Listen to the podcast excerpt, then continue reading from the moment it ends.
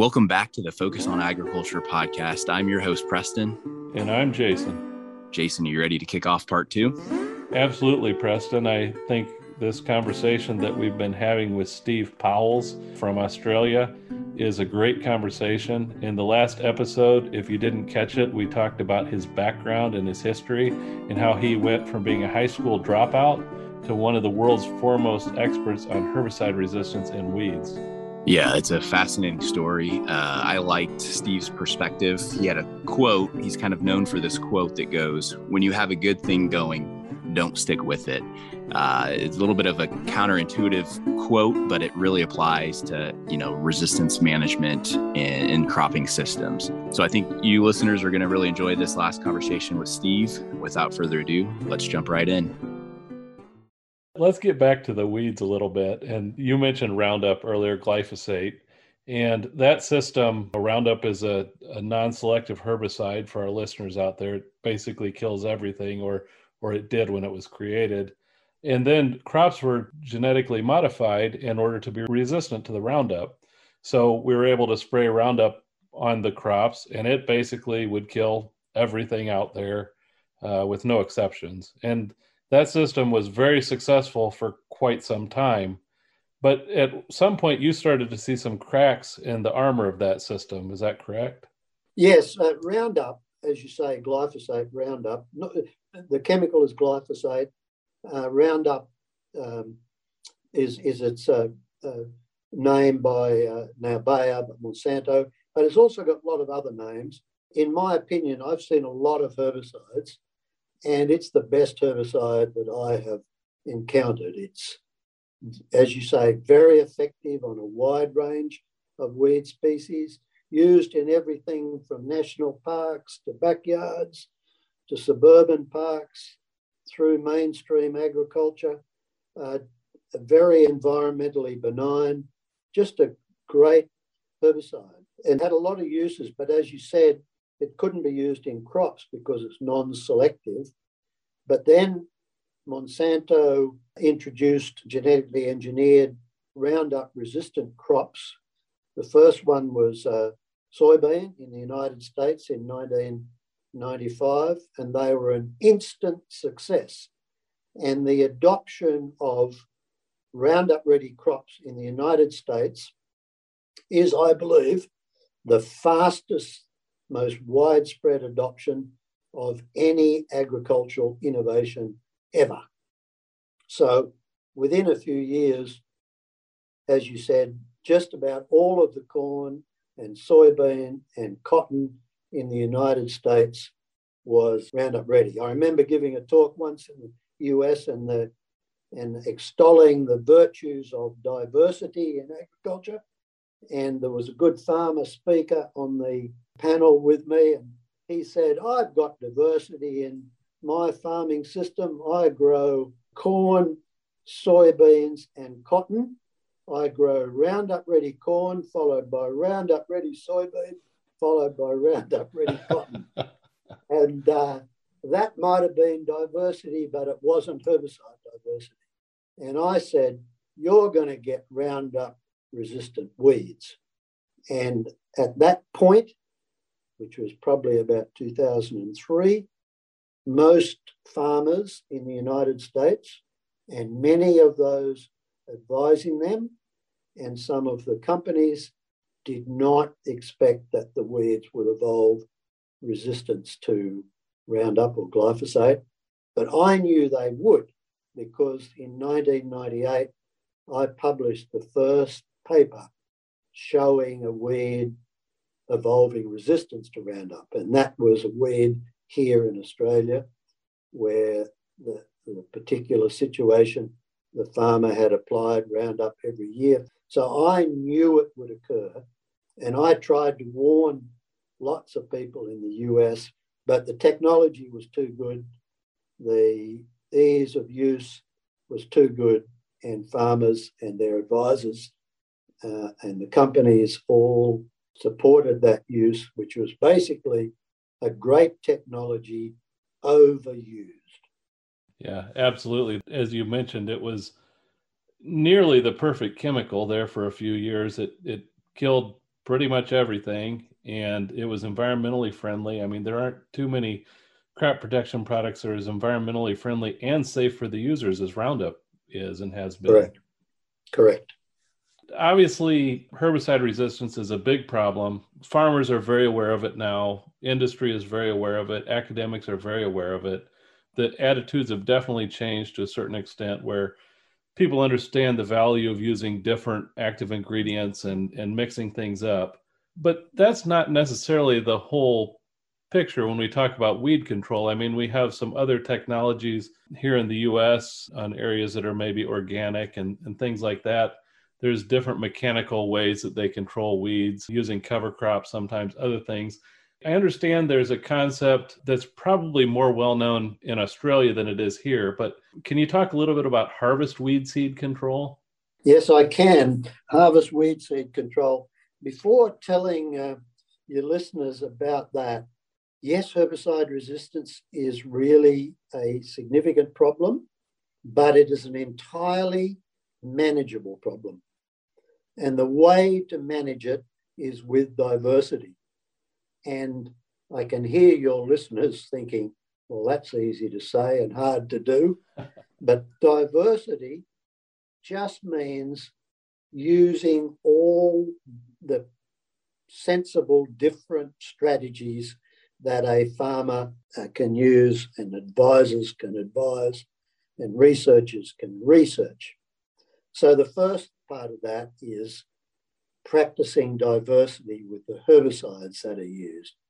It's what I have always said when on a good thing with a herbicide, change it.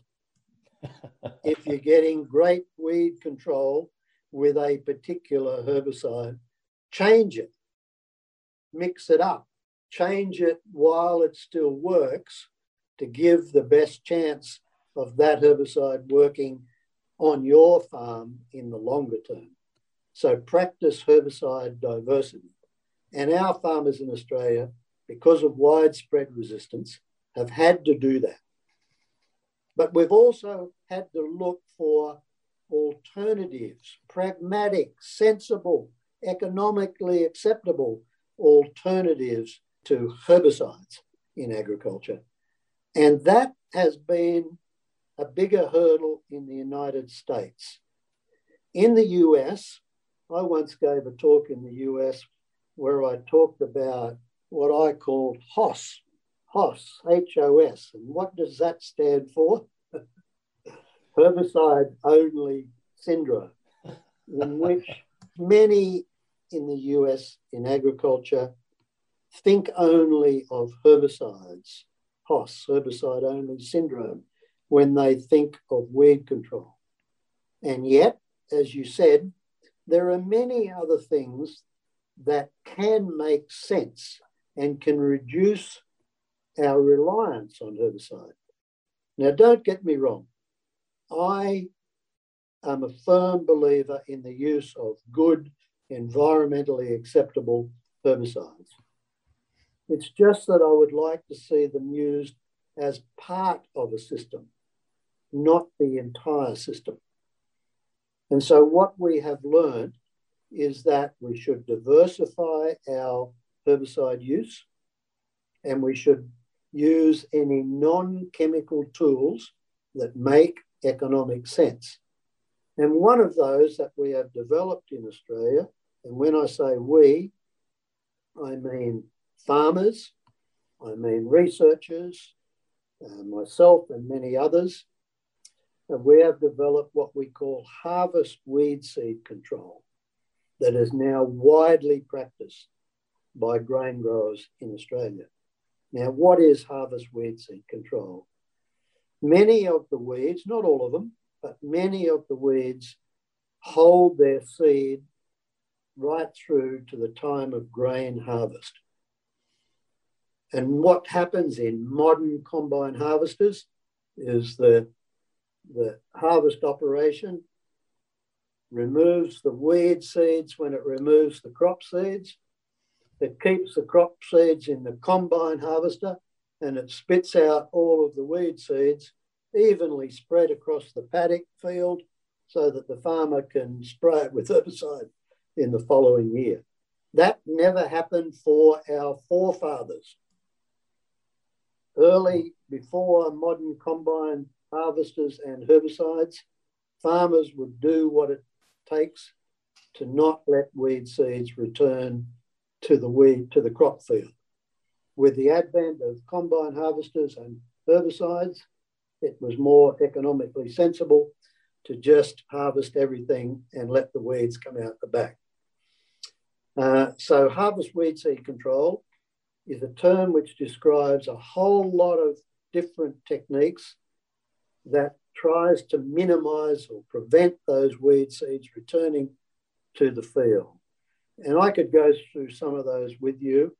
Uh, they have proven to be very effective, uh, and most or many of our farmers now practice weed seed control techniques. Um, I can describe them to you if you would like. Yeah, absolutely. So, harvest weed seed control started in its most simple form by farmers just putting uh, a, a, metal chute on the at the at the rear end of the combine harvester that funneled the chaff and straw fraction into narrow windrows and that contained the weed seed that was mostly in the chaff fraction.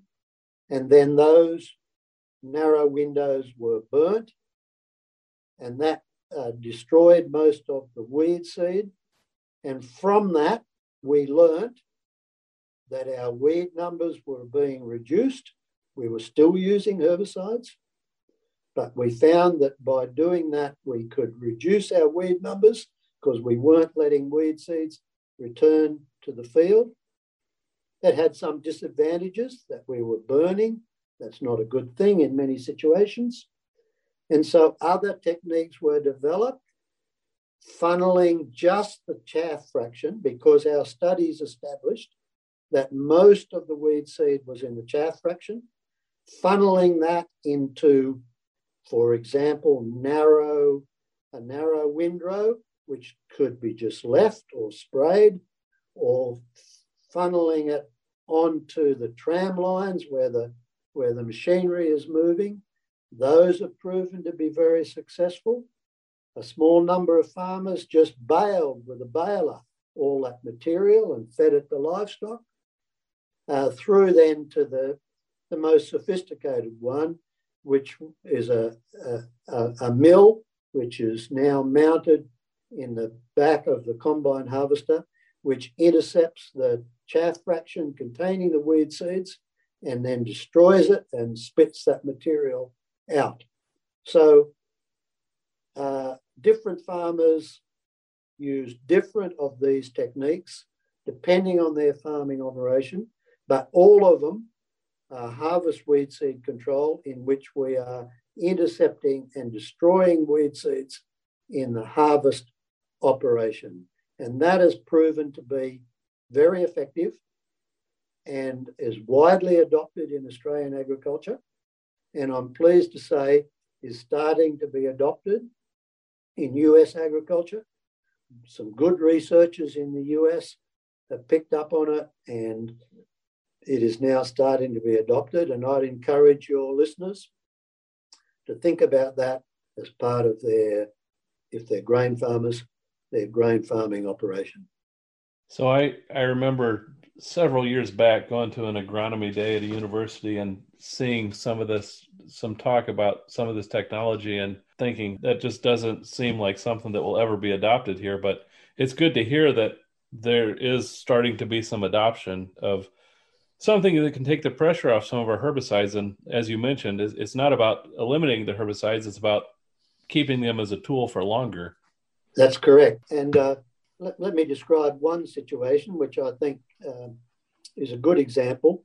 When Roundup uh, resistant weeds first became evident, it was in the southern states of the US, as you would know, and uh, particularly, for example, the state of Arkansas. And those farmers, they had this horrible Palmer pigweed, and it was Roundup resistant, and they had to go to the very expensive uh, practice of getting hand weeding teams in there to physically pull out those Palmer pigweeds. I reckon that pigweed is well known. It's a pig of a weed, and they had to pull them out. Uh, that was very expensive, but they found that, that their weed numbers of Palmer amaranths were much reduced by this hand weeding. What were they doing? They were practicing harvest weed seed control. And that showed the value of not letting weed seeds return to the field. Of course, hand weeding of big cotton and other fields is not economically uh, possible, and nor is it ever possible in this country. But that's why we started to think about mechanical ways of doing it. But that experience of hand weeding Palmer pigweed out of Arkansas cotton fields uh, started some researchers and farmers in Arkansas to realize that harvest weed seed control was a good thing to do. And, uh, and the development of, of the techniques of harvest weed seed control. And some US growers are doing it, and there would be some good researchers and advisors in the US who could talk uh, more knowledgeably about what's happening in the US. I can't because COVID has prevented me going to the US for a couple of years. But uh, there are plenty of good advisors who are work and researchers working on it. And if I was a farmer, US farmer, listening to this talk in a funny accent from Australia, I would go and talk to my farm advisors about the opportunities uh, for adopting harvest weed seed control on my US farm. Yeah, it's interesting now that you mention it, Steve. Uh, there are a significant amount of farmers that will go around and pull out those water hemp or pigweed that are out in their field at harvest time and you know put them in a garbage bag or something like that and get them out of there because they are very aware of what one single plant can look like in the following year. Yeah, so they're out hand pulling those survivors, and I'd say to them, them when they go back home at the end of the day after that arduous and unenjoyable task of hand pulling out either water hemp or Palmer pigweed, and their loved ones say to them, What did you do today? They should answer, I practiced harvest weed seed control, because that's what they are doing. and they so, just need some machinery to do it. I've got a follow up question, but real quick, I wanted to just highlight a few minutes ago, Steve. You mentioned you had a catchphrase that I thought was very fascinating. So you, I think you said something along the lines of "When you're on a good thing, change it up," or "Don't stick with it." I think that's I I really appreciate that, and it's kind of just counterintuitive to you know how I think typically from a you know an insect or a pest management standpoint um, maybe jason maybe that should even be the title of our podcast for for uh, this episode. But i guess circling back around i'm kind of curious so what's the likelihood that weeds will adapt to some of these mechanical control measures? Is this a is this a foolproof method? Harvest weed seed control is not a foolproof method and no form of weed control is a foolproof method that will work forever. Uh, that is why the single best thing that I've ever said in my long career is when on a good thing with weed control, change it, uh, especially herbicides, but also harvest weed seed control. Uh, now, we don't uh, advocate that harvest weed seed control uh, will ever replace herbicides. It's a practice to use to reduce our reliance on herbicides as part of an integrated system, diversity. But if the only thing we do, or if we practice harvest weed seed control all of the time on every field, we will get weeds avoiding harvest weed seed control. And we've already got some early indications of that in Australia where weed species that uh, can shift and, and seed and earlier and drop their seed earlier will do that. Others will grow along the ground so they get below the height that the seed is can go into the combine harvester. They'll use all of the tricks available to them, uh, just as they've been able to overcome herbicides, they can overcome harvest weed seed control. That's not a reason not to use harvest weed seed control. It is a reason to practice diversity and, and when on a good thing, change it. So, yeah, weeds can evolve resistance to any tool. You know, one of the best examples uh, was a long time ago in India, where uh, some of the uh, weeds, um, a prominent uh, weed that they'd got, um, they decided to develop uh, rice with red stems. So they would have rice with red stems, which would enable them to hand pull the weeds, the grass weed, out of the, um, the red stem rice. And that worked quite well until the weed started having red stems. And that's just an example of when on a good thing, stick to it, and uh, the weeds evolve uh, red stems and overcome that trick. And so harvest weed seed control is no different, just like the next new beaut herbicide is no different. It's not a reason not to use herbicides. It's not a reason not to use weed seed control. It's a reason to practice diversity within economic reality. That's a great point. And it's not too much of a stretch to imagine that, you know, as you mentioned, the seeds stay on the plants through harvest when we're talking about weeds generally it doesn't take too much of a stretch to imagine that the seeds that fall off the plants earlier would have an advantage and would become the dominant population if we just stick with the one method of control, just like you mentioned. Yeah, and this is uh, this is the message that is that is given by many excellent uh, weed scientists in the US. Um, I won't name names, but at many of the mainstream land grant colleges. That's the message that's being given by really excellent uh, people in the US. And I hope that the US farmer will listen to those messages and reduce their HOS, herbicide only syndrome, and practice a bit more diversity with an economic reality. And they'll find it's quite possible. They'll find it's quite possible. That's what our Australian farmers find. I mean, if they had the choice, they would continue to use the same herbicide. But they've learned that they have to diversify and they have to practice some non herbicide techniques. And by gosh, they've found they can make it work. And their weed numbers have come down and they're farming profitably. And herbicide resistance is an entirely manageable problem, but not by ignoring it, facing it head on and on your farm in your situation, working out how to diversify within your economic reality. Yeah, that's great advice. And the economics always play into it. Steve, thank you so much for being so generous with your time here today. We have a, a couple more questions for you.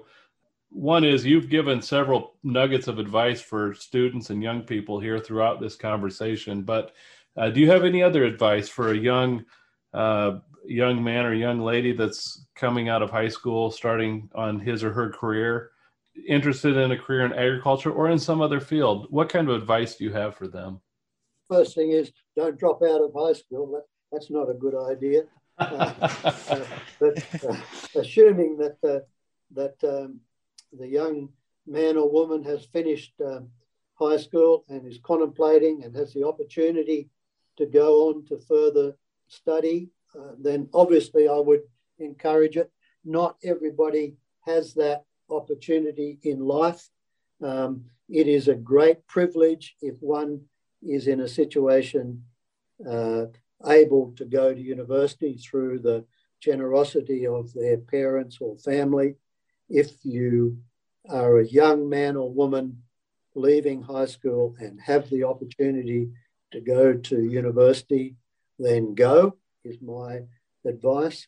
Uh, going to university is a great, uh, a great thing in life. It will open up uh, your mind Um, it will enable you to learn and have good fun at the same time because university is also about a lot of good fun.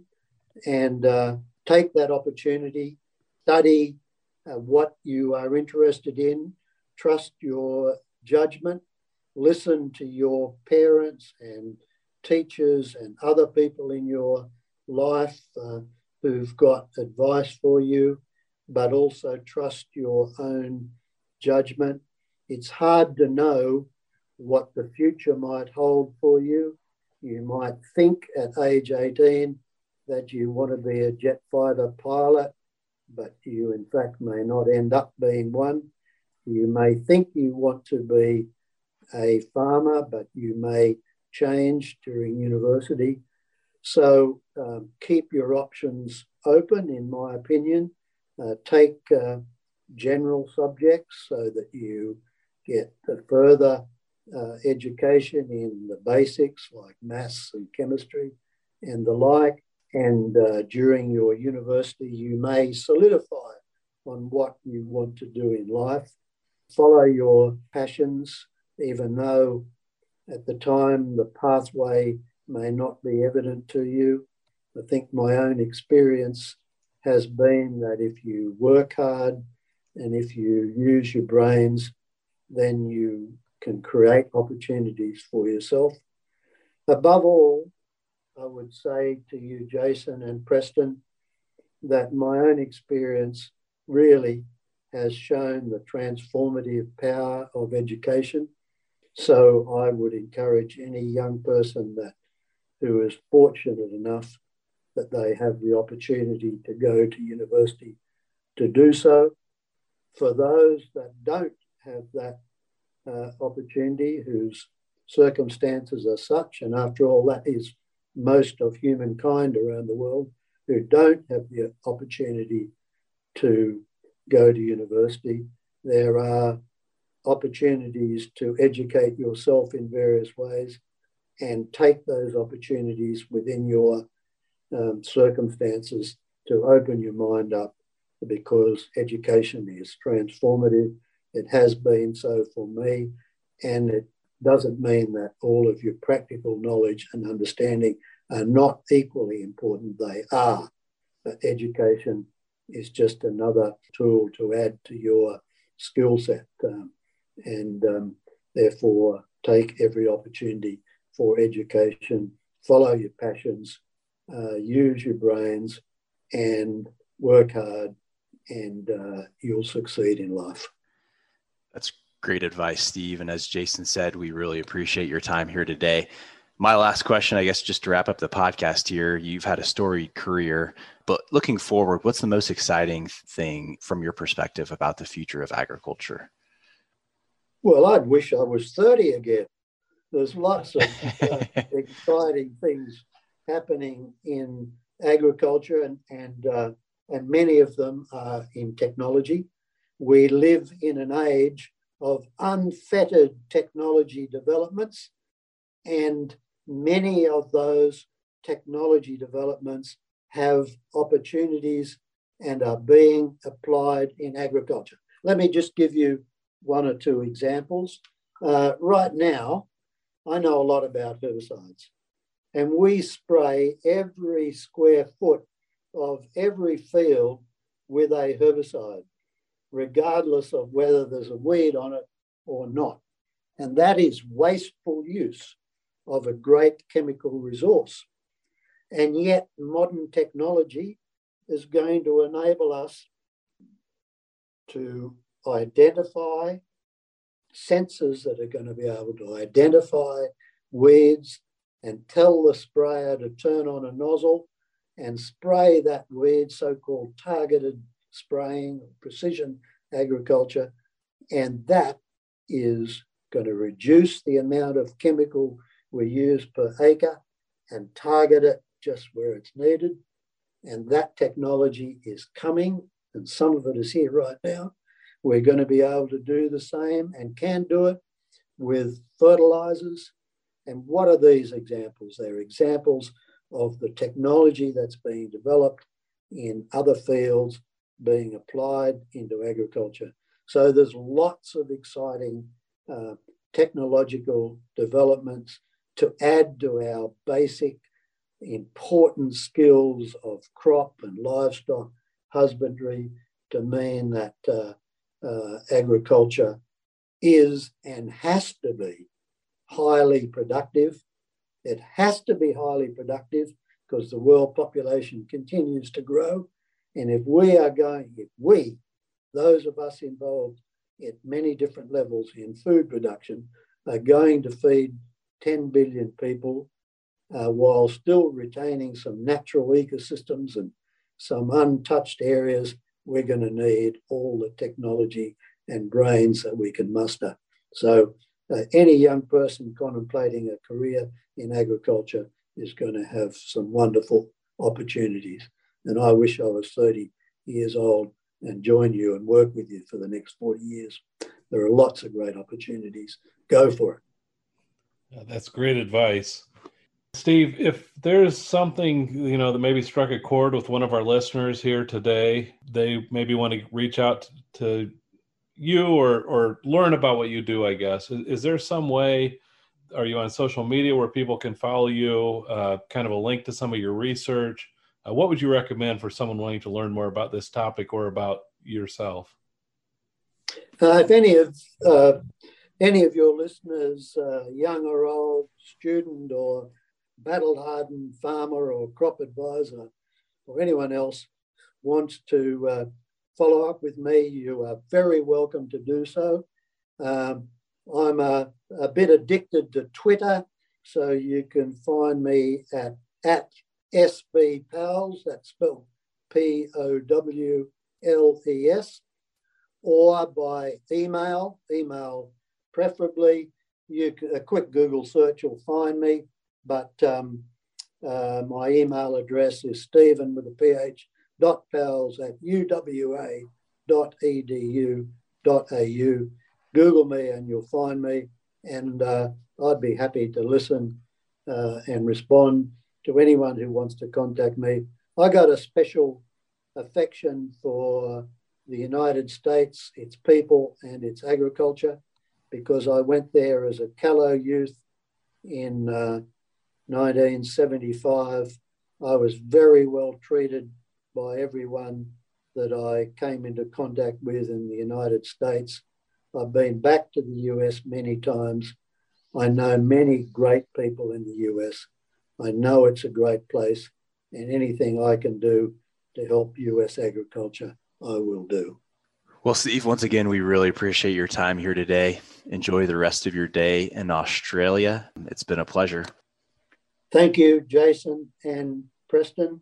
Thank you for making your time and interviewing me. It's been a pleasure to talk to you. I hope it'll lead to some other discussions. But thank you for choosing to contact me way down here in Australia, and uh, I'm very appreciative that you've done so. So thank you.